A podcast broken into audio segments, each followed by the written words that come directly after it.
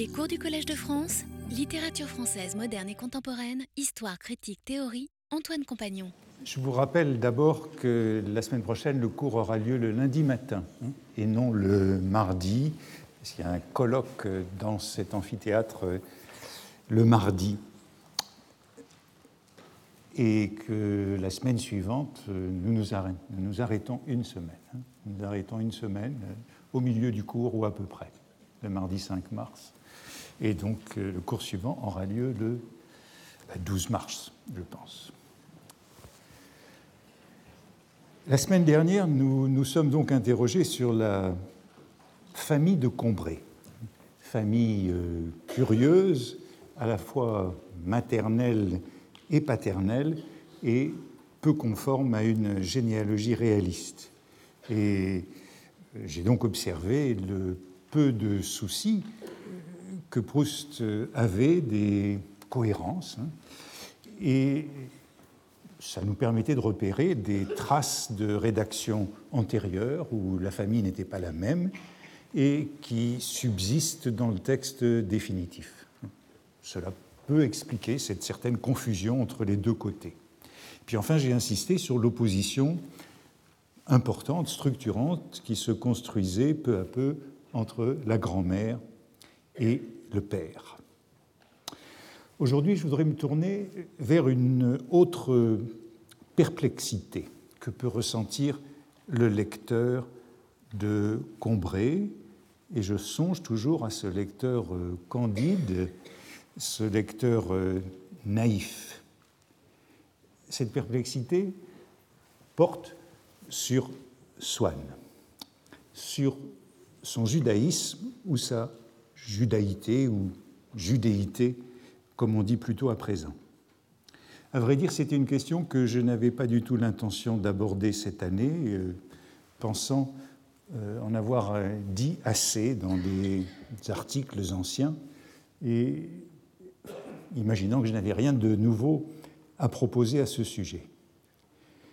J'ai toutefois été persuadé de revenir sur mon intention initiale par des réactions qui m'ont été communiquées, que j'ai entendues ou que j'ai lues euh, à la suite de la visite de Chantal Ackermann, qui a fait un certain nombre de remarques sur le judaïsme de Proust, sur l'incompatibilité du judaïsme et de l'assimilation, et euh, un certain nombre de remarques sur le côté catholique de l'écrivain, le côté catholique du roman comme euh, mauvais côté, Proust se trompant en donnant à son roman le modèle de la cathédrale, par opposition à cet autre côté, euh, le côté juif de l'auteur et du roman comme bon côté, hein, celui de l'interprétation biblique, voire talmudique des textes. Et d'ailleurs, c'est une lecture qui nous renvoie, elle aussi, aux deux côtés, paternel et maternel, que j'évoquais la semaine passée, ou euh, catholique et juif, dans la perspective de cette semaine.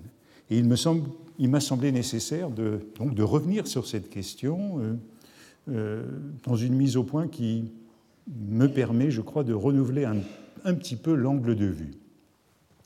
Comment aborder cette question du judaïsme, non du côté de chez Swann, puisque je me limiterai à ce roman, hein. on parle du roman de 1913. Je voudrais encore adopter euh, cet angle du lecteur candide. Euh, par exemple, quand euh, lecteur de bonne foi, ignorant et innocent, j'ai lu du côté de chez Swann tout seul, quand j'avais 17 ans, je ne savais rien de la vie de Proust, de sa famille, de son père, de sa mère. Comment est-ce que j'ai compris que Swann était juif? Est-ce que je l'ai même compris? Comment? Me suis-je rendu compte rapidement, lentement, pas du tout, que cela avait une certaine importance dans le roman Ou bien cet aspect du roman m'a-t-il tout à fait échappé, comme il peut échapper à d'autres lecteurs? Cela n'est pas impossible. Il se peut qu'un lecteur, moi-même en l'occurrence, n'ait rien vu et manqué tous les signes. Lors de sa première apparition dans le roman, et c'est la troisième occurrence de son nom, hein, tout ça est très rapproché, Swann nous est présenté de cette manière. Je reconnais la voix de Swann, c'est le grand-père qui parle. On ne le reconnaissait en effet qu'à la voix, on distinguait mal son visage au nez busqué, aux yeux verts, sous un haut front entouré de cheveux blonds presque roux, coiffés à la Bressan, parce que nous gardions le moins de lumière possible au jardin pour ne pas attirer les moustiques. Intéressante façon de présenter un personnage, du reste. Hein. On distinguait mal euh, ses traits dans l'obscurité. Mais comment le lecteur interprète-t-il ce nez busqué, c'est-à-dire euh, arqué, convexe, à la manière d'une baleine, de corset, hein, analogue à un busque Est-ce un signe et un signe de quoi Ou bien euh, ce détail reste-t-il aussi mystérieux que la coiffure à la Bressan? Qui sait ce qu'est une coiffure à la Bressan? Euh, Je l'ignorais en tout cas certainement lorsque j'ai lu ce roman. Bien sûr, depuis, j'ai eu à rédiger une note dans l'édition Folio, et voici cette note. Coupe de cheveux en brosse sur le devant et longue derrière, mise à la mode par l'acteur Jean-Baptiste Prosper Bressan, 1815-1886, qui joua les rôles de jeunes premiers au théâtre des variétés, puis à la comédie française. Aujourd'hui, on peut rapidement trouver une image de Bressan que voici à gauche, belle photographie de Charles Reutlinger. Et je peux même le comparer à Charles Haas sur la droite et constater que, en vérité, euh, ce n'était pas tellement euh, cette brosse sur le devant, longue derrière, que j'écrivais dans ma note, mais que euh, la ressemblance est quand même assez frappante entre ces deux coiffures. Quelques détails suivent. Le père de Swann est agent de change, tout ça nous l'apprenons très vite. Parisien. Euh, il a été un ami du grand-père du héros, ainsi qu'il est aussi un voisin de Combray. Et puis, tout de suite, nous savons, c'est dans le même paragraphe, que Swann a deux personnalités ou identités. À Combray, il passe pour euh, déclassé, déchu aux yeux de la famille, mais à Paris, il appartient à la haute société. Il est membre du Jockey, familier du comte de Paris, du prince de Galles, de tout le faubourg Saint-Germain. C'est un collectionneur, un amateur d'art qui vit dans un mauvais quartier, l'île Saint-Louis, ce pourquoi il est méprisé par la grand-tante qui le traite sans égard. Il devrait habiter sur la plaine Monceau, comme tout le monde. On l'appelle donc le fils Swann, mais il fréquente, on l'apprend toujours en quelques lignes, des hommes d'État de la monarchie de Juillet. Toutes ces informations sont rapidement jetées dans le paragraphe et évidemment je les lis aujourd'hui comme des signes du judaïsme de Swann. Par exemple, l'orléanisme de cette euh, bourgeoisie juive assimilée, de cette bourgeoisie d'affaires, c'est la préférence de cette bourgeoisie pour le régime qui a été le plus conforme à ses attentes et dont elle est restée nostalgique, ce régime qui a rendu les Juifs, comme on disait, heureux comme Dieu en France, suivant le proverbe yiddish. Maintenant, je sais que dans les esquisses, il s'agissait pourtant du comte de Chambord, non pas du comte de Paris, euh, de Frosdorf et non de Twickenham. Mais Proust a précisément corrigé pour faire de Swann un orléaniste et non un légitimiste, ce qui n'est pas important, pas sans importance. Mais en vérité, c'est probablement là, d'encombrer et en lisant du côté de chez Swann, que j'ai appris à interpréter ce genre de signes. Et je dirais que c'est la même chose pour les affleurements de l'antisémitisme chez le grand-père, la grand-tante et le reste de la famille. Par exemple, le fait que Madame de Villeparisis et mentionné Swann comme une connaissance de ses neveux, cela n'a pas relevé Swann, mais abaissé la marquise du point de vue de la famille. c'est là que je l'ai appris. Comme nous tous, j'ai beaucoup appris en lisant Proust, euh, et d'une certaine façon, c'est ça qui m'a initié aux usages du monde. Peut-être que je pourrais en dire, comme beaucoup d'autres lecteurs, la même chose de euh, l'inversion. Quand, comment, à quel signe, avant ou après le héros, le lecteur comprend que Charlus est un inverti. Et alors, bien sûr, au prochain tour de la spirale, quand on relit le roman dans les lectures successives, c'est ce savoir-vivre qui est acquis dans le livre que l'on réinvestit dans le livre, si bien que je ne peux plus dire quel est l'œuf et la poule, quelle est la cause et l'effet. La clé des divers comportements plus ou moins opaques de Swann est donnée longtemps après son introduction, après la scène du baiser du soir et la souffrance qu'il provoque chez le héros, une centaine de pages plus loin.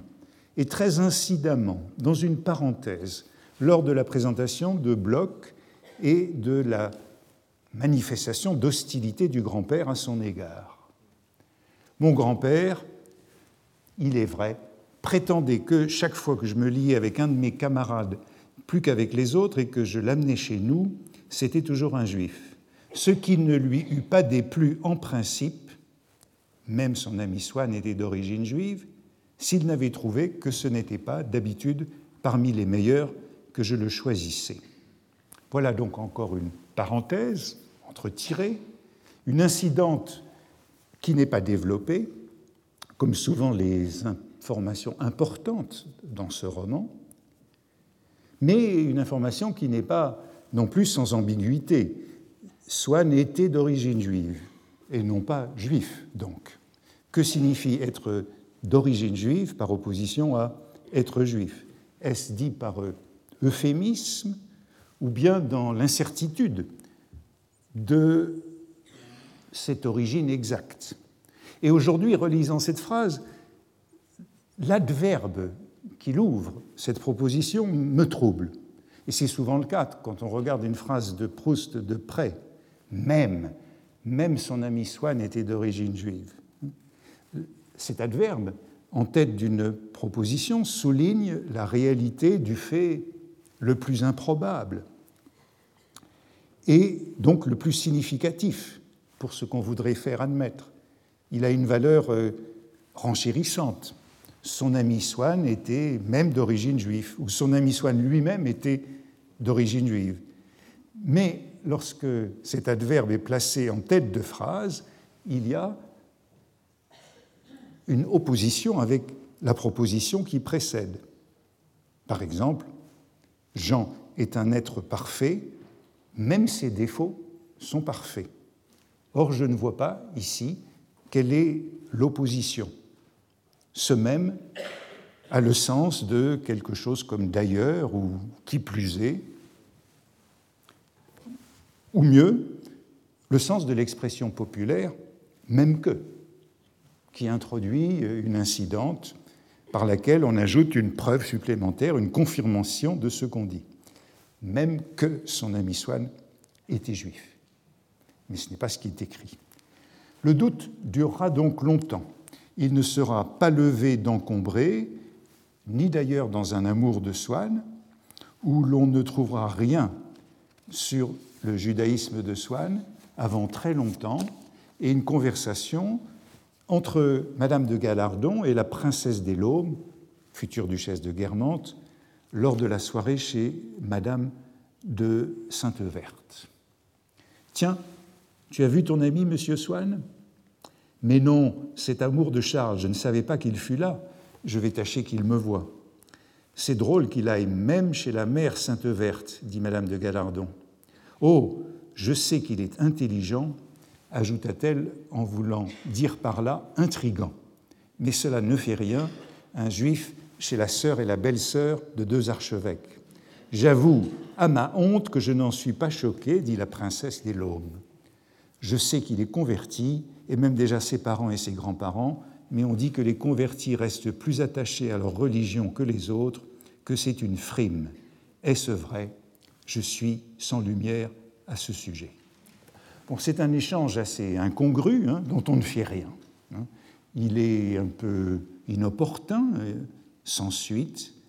La princesse dit à ma honte, par euh, ironie, par antiphrase, pour exprimer au contraire euh, sa supériorité, sa fierté, son audace, son indifférence aux préjugés anti-juifs de son milieu. Et de l'autre côté, chez Madame de Gallardon, c'est la vieille crainte des, du maranisme, euh, condensée dans ce mot qui est très familier, frime. Hein. c'est de la frime, c'est une frime, soit semblant leur tromperie, comme dans un roman populaire ou naturaliste, ce genre d'expression.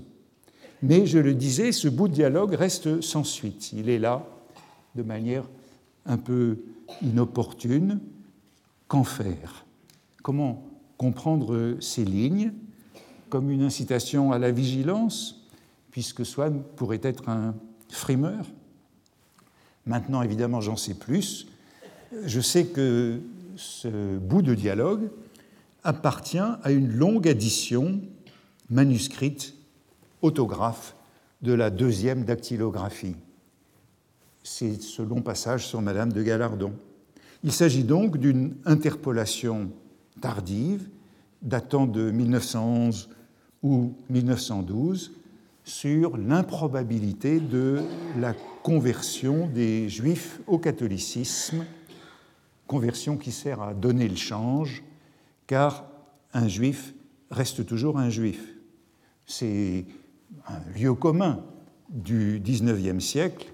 Par exemple, un abbé de Longuerue euh, écrivait, et c'est une conviction qui est ravivée du temps de l'affaire Dreyfus, baptiser un juif, c'est perdre de l'eau. Un juif restera un juif jusqu'à la dixième génération. Puis, on ne trouve plus rien jusqu'à troisième indication, dans Nom de pays, le nom, c'est donc la troisième partie du côté de chez Swann, c'est les toutes dernières pages, où nous apprenons de nouveau, et c'est encore dans une incidente entretirée, donc ces trois indications appartiennent à des incidentes, que Swann souffre d'un eczéma ethnique et de la constipation des prophètes, ce qui lui fait consommer beaucoup de pain d'épices acheté chez la marchande des Champs-Élysées. Un jour, nous étions allés avec Gilbert jusqu'à la baraque de notre marchande, qui était particulièrement aimable pour nous, car c'était chez elle que M. Swann faisait acheter son pain d'épices, et par hygiène, il en consommait beaucoup, souffrant d'un eczéma ethnique et de la constipation des prophètes. Je crois que la question, elle est la même. Hein. Euh, comment le lecteur comment moi-même, quand j'avais 17 ans, comment ai-je compris cette allusion à ma première lecture? Plus tard, là aussi, j'ai eu à faire une note savante, et comme souvent, cette note savante passe à côté de l'essentiel. Mais c'est sûrement la première fois que j'ai vu ce rapprochement entre l'eczéma, la constipation et le judaïsme. Rapprochement euh, qu'on pourrait trouver ailleurs, hein, dans des textes antisémite, bien entendu. Voilà pour les trois seules allusions au judaïsme de Swann en 1913, dans le roman 1913. Et je le disais, il faut probablement renverser l'ordre des choses. Ce que je lis ailleurs comme des signes de judaïsme, c'est dans la recherche du temps perdu que j'ai appris à les lire. Qu'en fut-il pour les lecteurs de 1913 et 1914 Qu'ont-ils lu à travers ces signes? Comment ont-ils perçu le milieu de Combray, les relations de la famille du héros et de Swann. Avaient-ils cette connaissance? Sont-ils tout de suite induits, subodorés qu'il s'agissait d'un roman de l'assimilation, d'un roman des progrès de l'assimilation, de ses reculs autour de l'affaire Dreyfus? Un roman où le fait que Swann fût juif, puis Bloch, avait de l'importance. On sait bien sûr que beaucoup plus tard, à la fin du côté de Guermantes, dans Sodome et Gomorre, quand Swann sera âgé et malade, au moment de l'affaire Dreyfus, il retrouvera ses origines. Mais nous n'en sommes pas là, en 1913.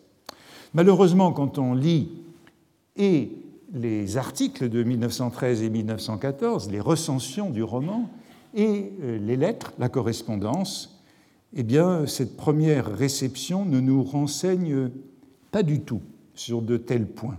Je n'y trouve rien. Il est curieux, quand on regarde les recensions et la correspondance, combien elles nous disent peu de choses sur ce qu'on aimerait savoir. Hein. Euh, le genre de conversation qu'on a sur un livre euh, après dîner. Par exemple, euh, sur la confusion de l'auteur et du personnage, qui aurait pu présider à la lecture et dont témoignent, par exemple, beaucoup plus tard, un certain nombre de textes. J'en prends un. C'est celui d'Urbain Goyer. Urbain Goyer, c'est un homme assez connu au moment de l'affaire Dreyfus, puisque c'est un antisémite dreyfusard. Il y en a quelques-uns. Il est dreyfusard parce qu'il est antimilitariste et anticlérical. Donc cela fait de cet antisémite un dreyfusard. Mais ça ne le rend pas moins antisémite, peut-être même encore plus. En tout cas, il a dû attendre la mort de Proust pour euh, savoir. Et il publie alors en 1923 dans La vieille France, publication antisémite, Marcel Proust était juif. Il est mort dernièrement un romancier dont je n'ai jamais pu lire 50 lignes de suite. Il donnait à ses livres des titres extravagants. Il écrivait 400 pages sans un alinéa. Ces deux pauvres trucs et son argent lui avaient fait une sorte de réputation. Il était un favori de l'action française. Hein. Euh, euh, Goyer met des guillemets à l'action française pour montrer combien il est hostile à cette publication qu'il juge tiède et médiocre. En le voyant célébré dans la gazette de Citroën, de Bernstein, de Boer et des Rothschild, j'avais toujours subodoré de juif. Je ne me trompais pas. Dans les nouvelles littéraires du 28 juillet 1923, le juif André Spire un des Hébreux les plus fanatiques et les plus agressifs du ghetto parisien, révèle l'ascendance juive de Marcel Proust. Suit la citation euh, d'André Spire. Ce sont des juifs, en fait, aussi, malgré les apparences, la mère et les grands-parents de Proust, dont dans ses livres, par prudence littéraire, non par manque de courage, il a fait des personnages chrétiens, etc. Suit la paraphrase du passage bien connu de l'accueil de Bloch par le grand-père. Goyer a donc été renseigné par un article de Proust, et voyez de Proust, Spire, et voyez qu'il s'en prend à cette supériorité, ce sentiment de supériorité juive qu'exprime euh, André Spire, qui serait un moteur de l'antisémitisme. Euh, bien entendu, les Juifs, Marcel Proust, devaient à sa race toutes les supériorités. Sans doute, lui, Proust, qui savait descendre si profondément en lui-même, avait-il éprouvé que ses meilleurs dons, son ironie, etc., venaient de son sang juif. Citation de Spire. Et voilà pourquoi les, canards, les lecteurs du canard judéo-orléaniste ont été informés ex cathedra, vingt fois, en massive colonne, que le dit Proust est un génie de la littérature française, comme Bernstein, un, un génie du théâtre français. Il y a cent ans, depuis l'association des Rothschild avec Louis-Philippe Égalité II, que orléanisme égale juiverie. Vous voyez ce poncif que j'évoquais tout à l'heure, l'orléanisme de la, le judéo-orléanisme, eh bien, euh, cette euh, évidence pour Goyer, euh, nous ne l'avons pas nécessairement quand nous ouvrons la recherche du temps perdu. Urbain Goyer est cité comme dreyfusiste dans la recherche du temps perdu, c'est dans une variante de Sodome et Gomorre. Proust cite à plusieurs reprises Urbain Goyer dans ses lettres. C'est lorsque le prince de Guermantes confesse sa conversion au dreyfusisme à Swann. On m'a dit l'autre jour que vous réprouviez avec force les injures faites à l'armée et que les dreyfusistes acceptassent de s'allier avec ces insulteurs ou avec M. Goyer dans les brouillons.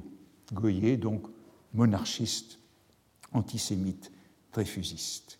Vous voyez qu'il importe, lorsqu'on lit tout cela, de remettre les choses à l'endroit. Proust se considérait-il comme juif?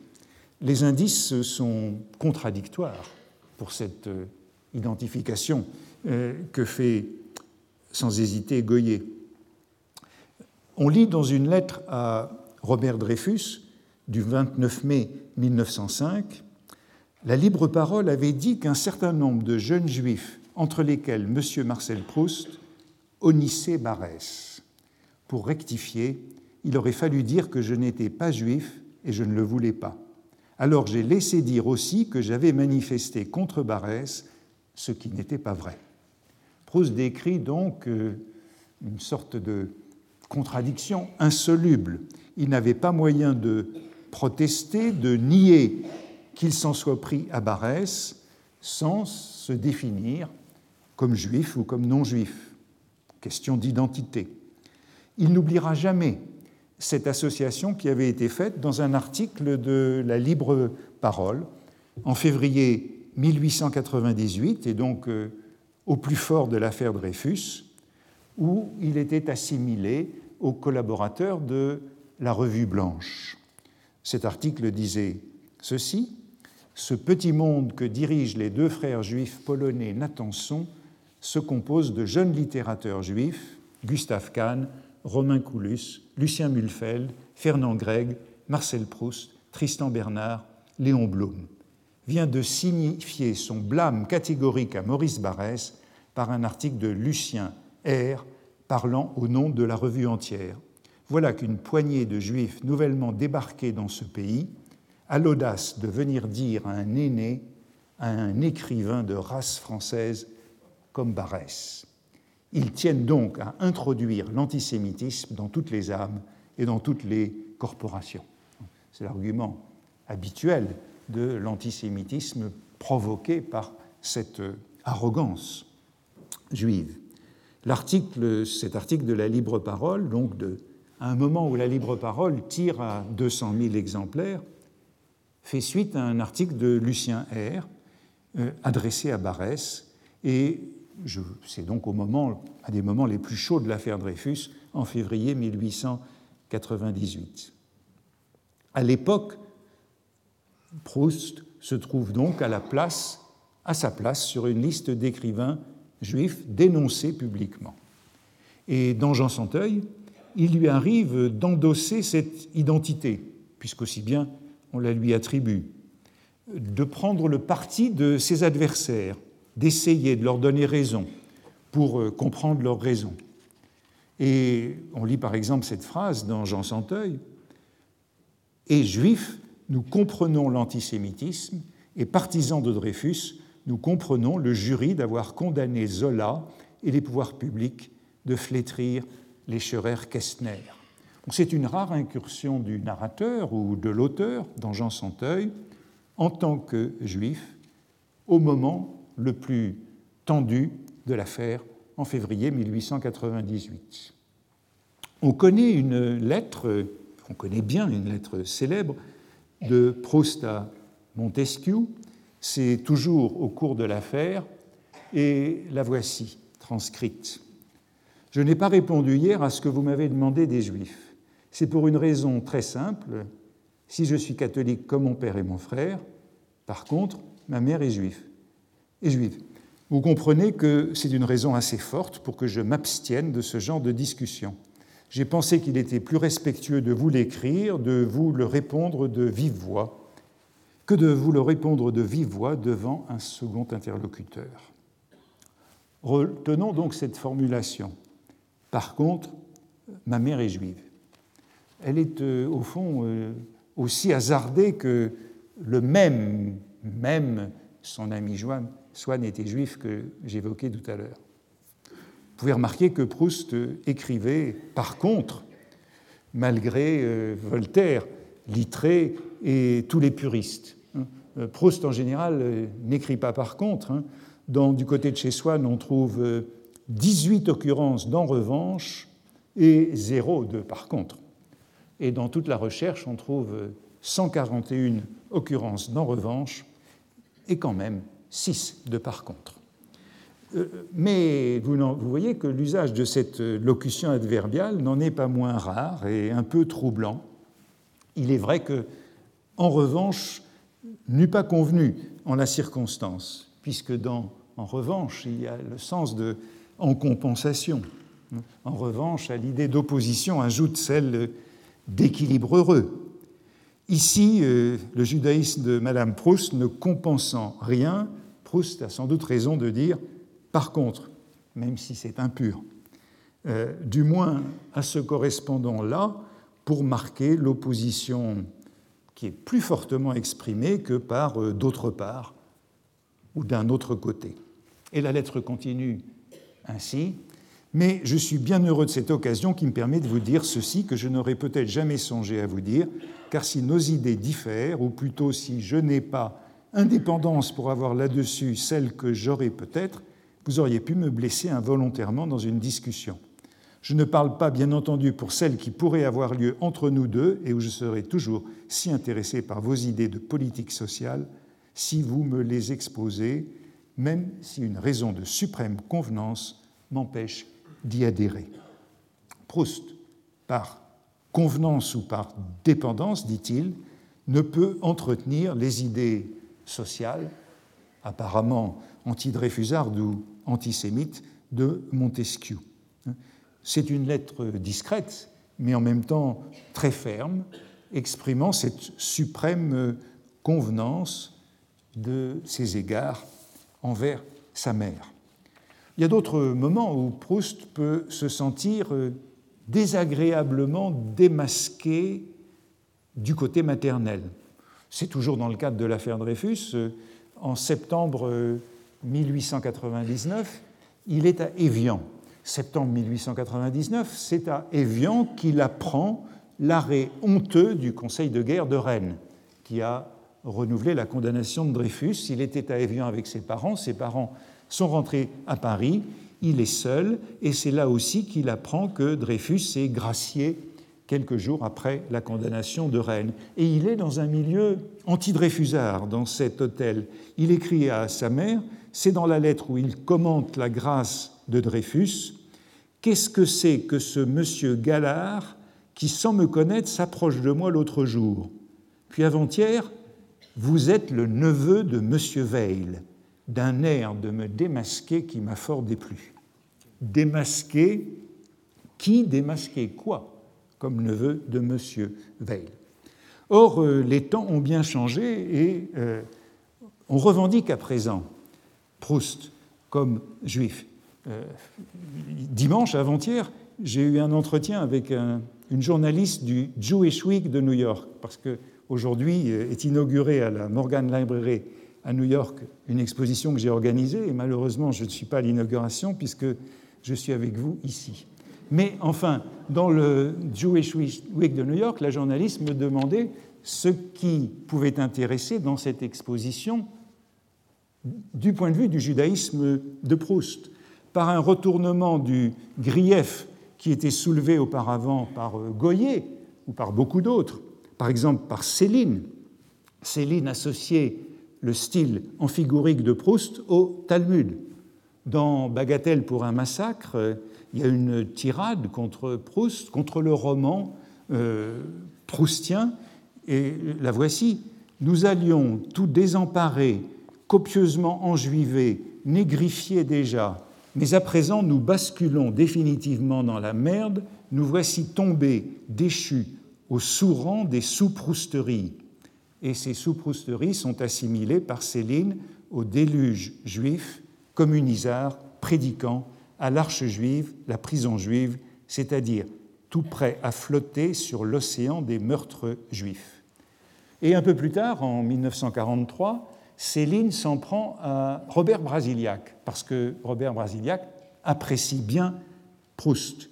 Et Céline euh, découvre ou insiste à cette occasion sur le style talmudique de Proust. Le Talmud est à peu près bâti, conçu comme les romans de Proust, tortueux, arabescoïde, mosaïque désordonnée. Or, le qualificatif de talmudique aujourd'hui est devenu un éloge lorsqu'on parle de Proust. Symétriquement, on, est, on était, on est aujourd'hui gêné par la tolérance de Proust vis-à-vis de l'antisémitisme.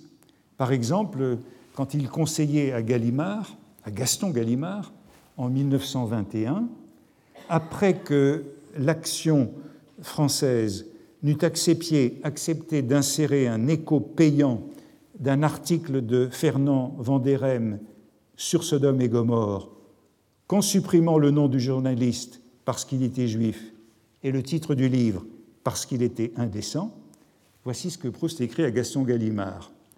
Comme avant tout je suis désireux de ne pas fâcher Léon Daudet, je serai d'avis d'accepter l'écho qu'ils proposeront. Et puis une parenthèse, comme si souvent, je crois que l'antisémitisme n'était pour rien dans la chose, mais que sale juif est une épithète homérique dans la maison. Il faut donc accepter si l'écho, fin de la parenthèse, est suffisamment élogieux pour compenser le manque de précision. Il n'y aura ni le nom du journaliste, ni le nom du livre. Mais enfin, c'est bon. Euh, lorsque nous avons reçu Pierre Nora l'autre jour, il y a quelques semaines, il notait ce renversement de l'ostracisme en fierté identitaire. Comment le fait que Proust fut juif pouvait empêcher de le lire pendant un certain nombre de décennies, et puis, euh, à partir d'un certain moment, peut-être la fin des années 1960, au lieu de dénoncer ce côté, on a commencé de le vanter, ce côté juif, voire talmudique, et à incriminer le côté catholique en dénonçant par exemple la métaphore de la cathédrale. Il est donc nécessaire d'interroger ces deux côtés. Et je voudrais aujourd'hui et la prochaine fois interroger ces deux côtés, catholiques et, juifs, dans, euh, Combray, puisque je me limite au roman de 1913. Ce côté catholique qui est surabondant, à profusion dans Combray, et ce côté juif qui est très discret dans Combray du côté de chez Swann. Et je dirais toujours en lisant par-dessus l'épaule du premier lecteur. Nous le savons, le lexique catholique est extrêmement dense dans Combray. Combray est saturé de rituels, de liturgie, de dévotion catholique, euh, de bigoterie.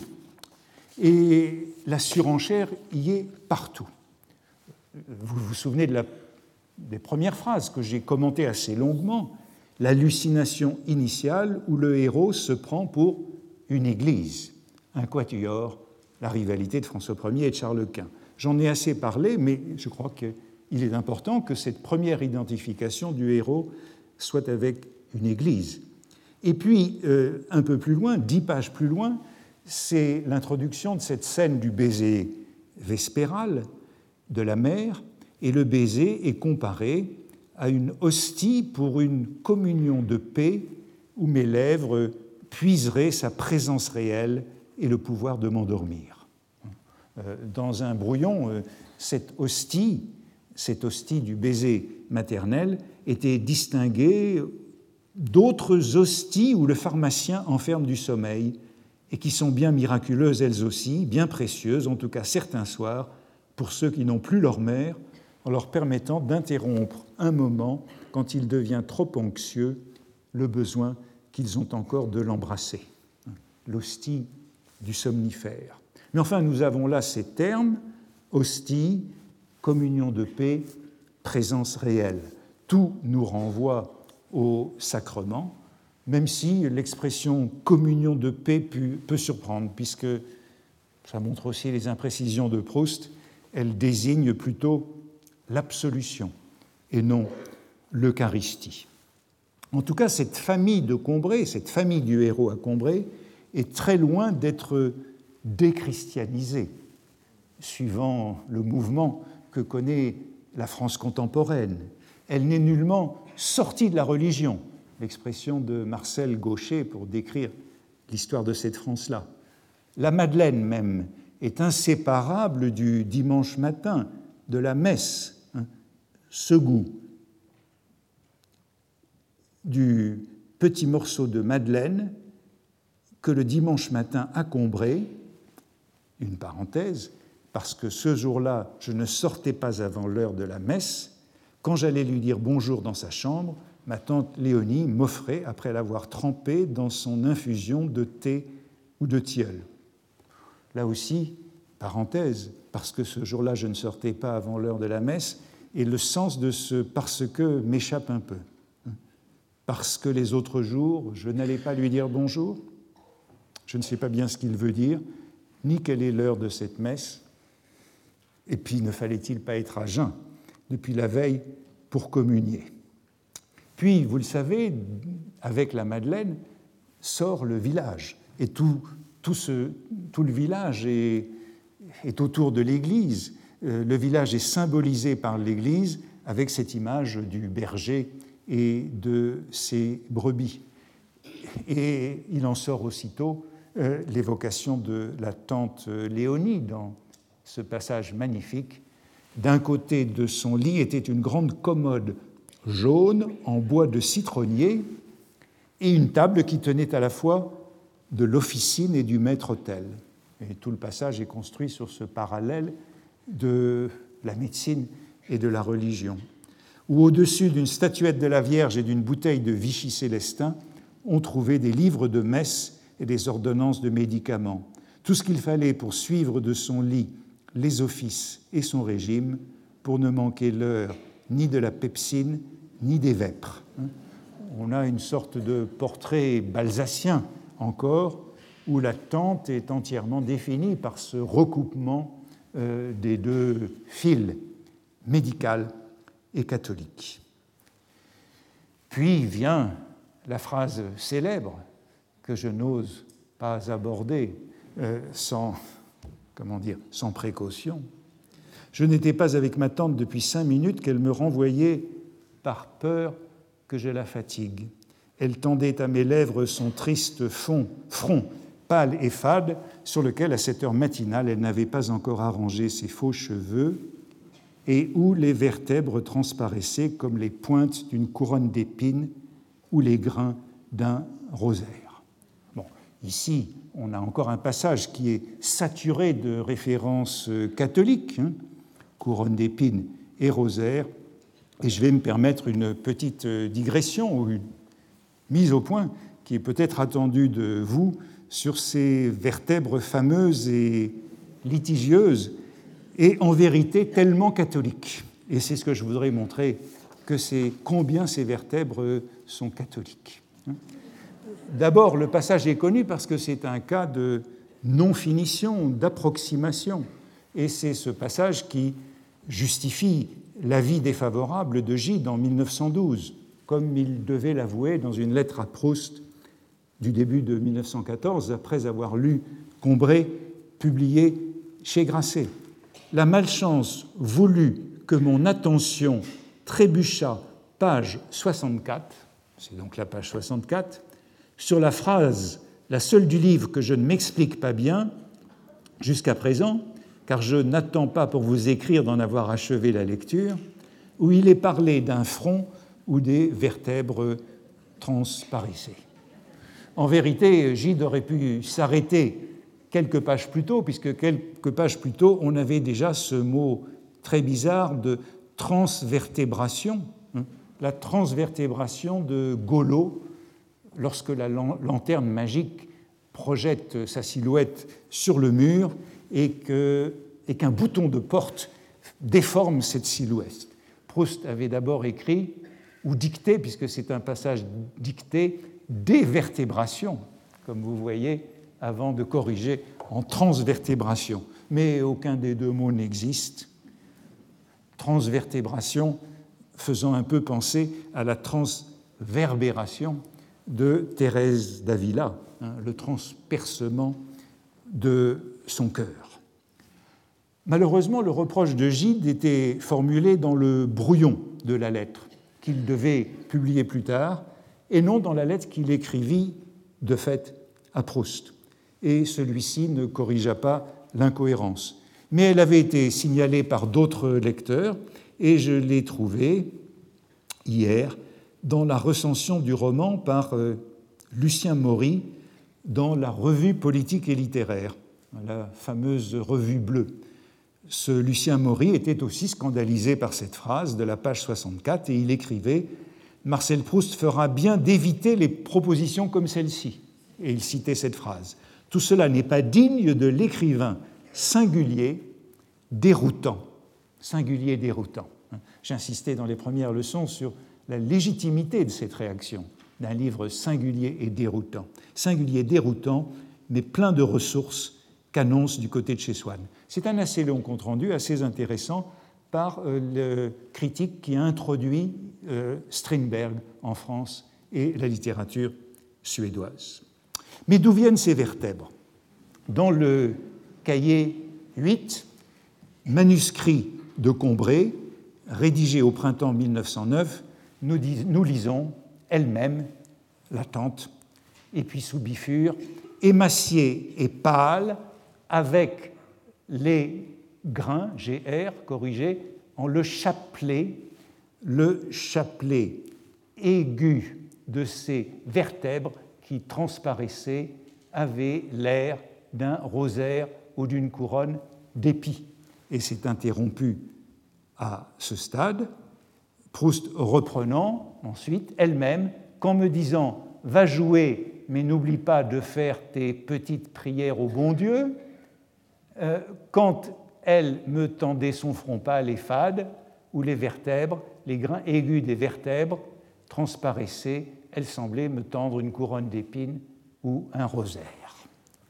Puis, étape suivante, ça c'est le brouillon de Proust, il dicte à son copiste, et c'est l'écriture du copiste que nous voyons en haut, où Proust dicte euh, euh, au bout d'un instant, elle me tendait son front pâle et fade, où les grains aigus des vertèbres transpent, puis il arrête sa dictée, et on lit une autre version, comme une couronne d'épines ou un rosaire bénit son triste front pâle et fade.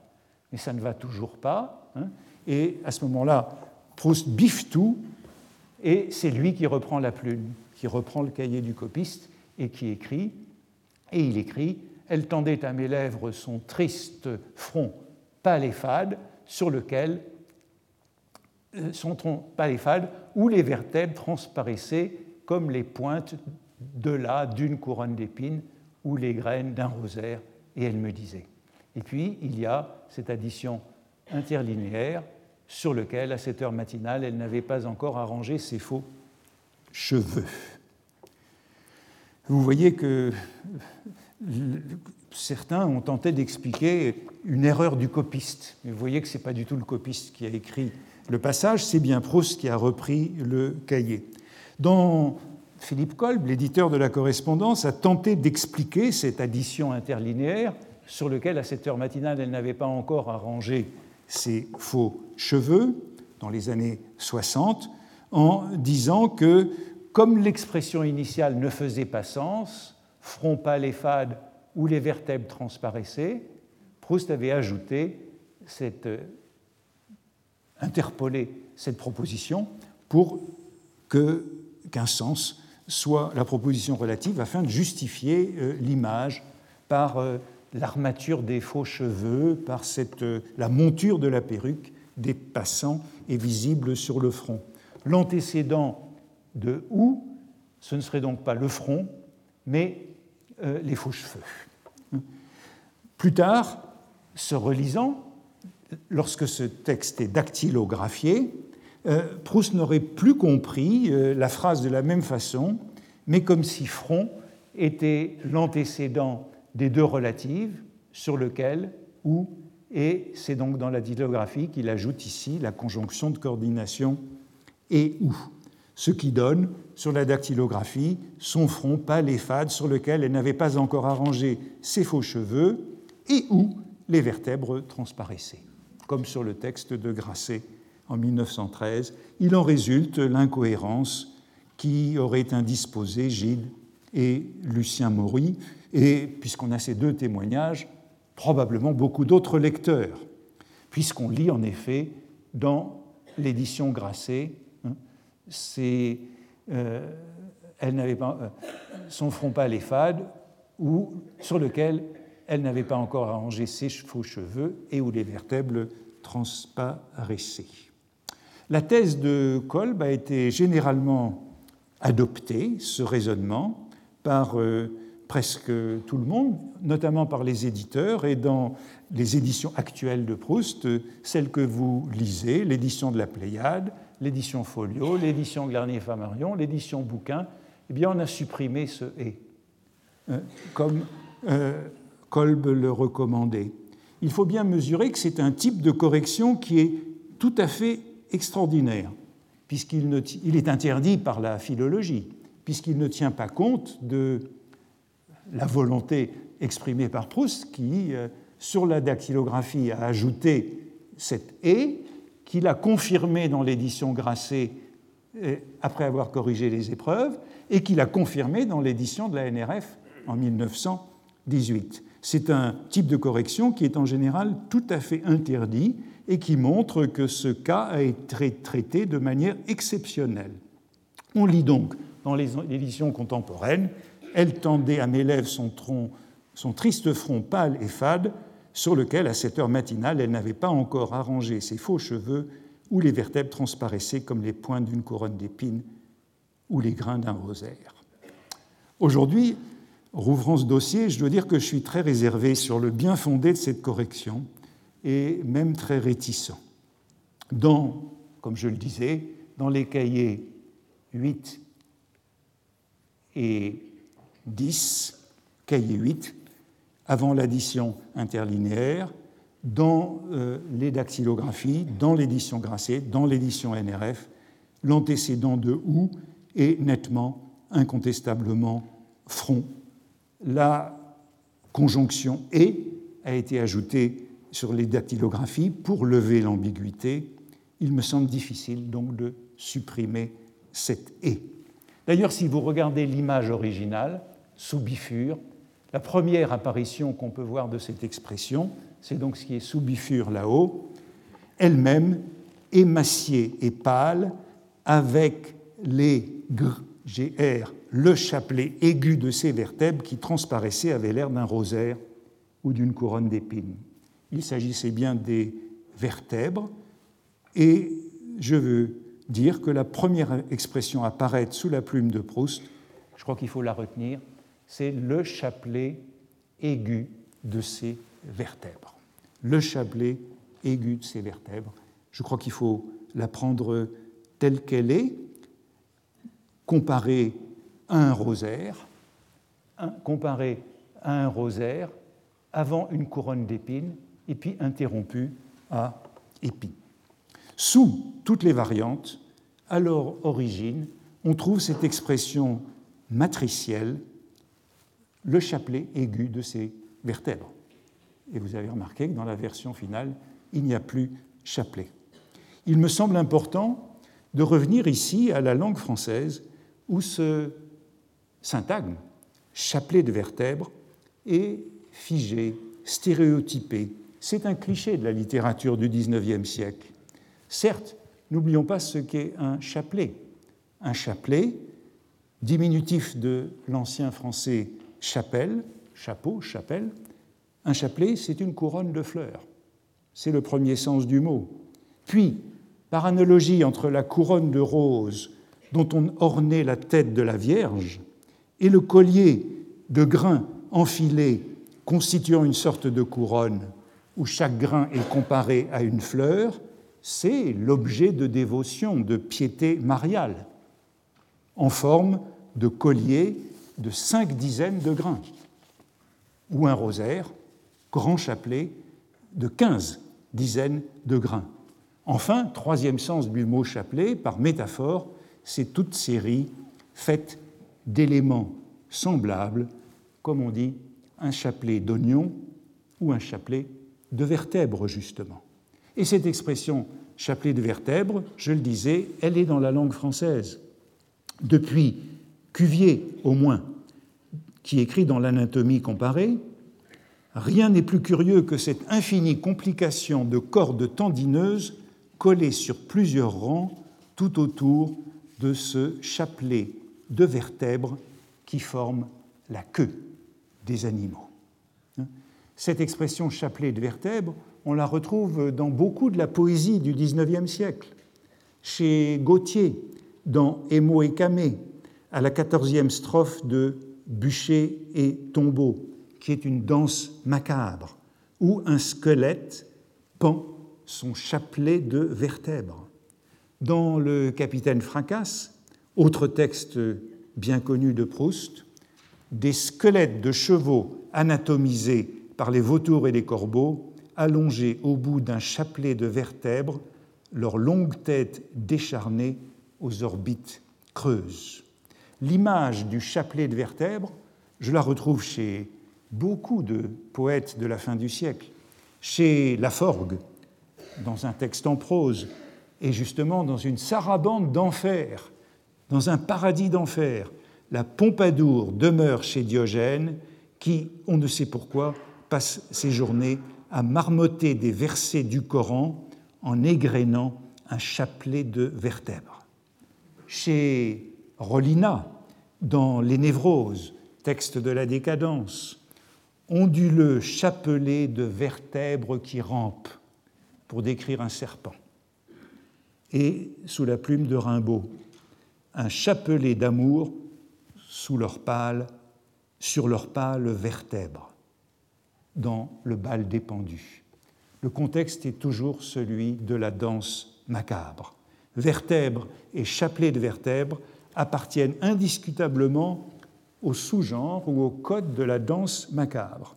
Et je trouve, toujours dans un poème, mais un poème de Baudelaire, Danse macabre dans les fleurs du mal, ses yeux profonds sont faits de vide et de ténèbres, et son crâne, de fleurs artistement coiffées, oscille mollement sur ses frêles vertèbres. Ô charme d'un néant follement attifé, où on retrouve la couronne de fleurs, hein, les fleurs artistement coiffées, et les frêles vertèbres. Or, ce dernier vers, au charme d'un néant follement attifé, Proust le cite dans une lettre de décembre 1903. C'est une lettre à Edmond Jaloux pour le remercier de l'envoi de ses livres. C'est un conte qui s'appelle Le triomphe de la frivolité. Et Proust dit que ce triomphe de la frivolité, c'est aussi le triomphe de la mort. Encore une danse macabre. Triomphe de la mort, c'est le titre d'un roman de Gabriele d'Adunzio. Et il ajoute Le vers de Mallarmé, ô charme d'un néant follement attifé, je ne sais si je le cite bien exactement, servirait assez exactement d'épigraphe à votre délicieux triomphe. Il se trompe. Il attribue le vers à Mallarmé. C'est un vers de Baudelaire, c'est un vers assez malarméen, au charme d'un néant follement attifé il le cite très exactement, ce vers de Danse macabre, le poème de Baudelaire. Il me semble qu'il n'est pas nécessaire de chercher plus loin une explication des vertèbres du crâne de Tante Léonie. Certains les ont trouvées euh, chez les naturalistes. Euh, une thèse naturaliste du XIXe siècle, c'était que le crâne était un développement des vertèbres. Hein. Euh, le crâne des vertébrés est formé par la réunion de quatre vertèbres thèse euh, du naturaliste Hocken. Il n'est pas nécessaire d'aller jusque-là. Mon hypothèse, c'est celle d'une sorte d'hypogramme, de texte sous-jacent, de danse macabre, chapelet de vertèbres. C'est Chapelet qui a appelé vertèbre, puis Chapelet a disparu au profit de Rosaire, qui apparaît dans le texte, mais vertèbre est resté comme la trace, la cicatrice de cette euh, genèse inconsciente. C'est ce que Michael Riffater appelait une agrammaticalité et dont il faisait toujours la trace d'une intertextualité ou d'un hypogramme. Les vertèbres, je l'ai dit, renvoient au code de la danse macabre chez Gautier, Baudelaire, Laforgue, Rimbaud, etc. Et je crois qu'on peut en trouver confirmation à la page suivante de Combray, où Françoise fait allusion au rayon X pour signifier, euh, elle est en conversation avec euh, la mère du héros, et elle voudrait parler de l'intuition que la mère du héros a de ses relations avec sa fille et son gendre. Françoise n'aime pas son gendre. Madame sait tout, dit, et Françoise disait en riant, Madame sait tout. Madame est pire que les rayons X. Elle disait X avec une difficulté affectée et un sourire pour se railler elle-même, ignorante d'employer ce terme savant, qu'on a fait venir pour Madame Octave et qui voit ce que vous avez dans le cœur. L'allusion euh, en bas, vous la voyez apparaître dans cette euh, addition marginale. Madame est pire, donc c'est le texte du copiste, manuscrit du copiste de Combray. Madame est pire que les rayons X qui vous traversent jusqu'au cœur. L'allusion n'est pas encore justifiée par la maladie et le traitement de la tante Léonie, mais euh, d'ailleurs c'est un anachronisme. Hein. Les rayons X n'existaient pas encore au moment de Combray, mais nous avons bien une liaison des rayons X et du chapelet de vertèbres de la danse macabre, confirmée par un autre passage du roman, très éloigné. C'est dans le côté de Guermantes 2, où Proust évoque la photographie par les rayons X qui vous donne votre vérité cachée et en fait l'équivalent d'une danse macabre, d'une danse macabre moderne. Je cite, Quelqu'un qui a l'habitude de sourire dans la glace à sa belle figure et à son beau torse, ou, si on lui montre leur radiographie, et, à son beau torse, si on lui montre leur radiographie, aura devant ce chapelet osseux, indiqué comme étant une image de lui-même, le même soupçon d'une erreur que le visiteur d'une exposition qui, devant un portrait de jeune femme, lit dans le catalogue Dromadaire couché. Bref, je dirais qu'il n'y a pas à corriger Proust et à biffer la conjonction de coordination et des dactylographies de l'édition Grasset de 1913, de l'édition NRF de 1918, contrairement à ce que j'ai fait dans l'édition Folio moi aussi. Il faut maintenir ces vertèbres du front de la tante Léonie, impossible à éluder, et il faut rattacher tout ce passage à la tradition de la danse macabre. Après cette digression, eh bien, je reviens, mais ce sera lundi, au contexte catholique, puisque le chapelet, le chapelet bien entendu, c'est l'objet même de la piété mariale. Et je poursuivrai sur ce code catholique dont Combray est saturé. Merci. Retrouvez tous les contenus du Collège de France sur www.colège-2-france.fr.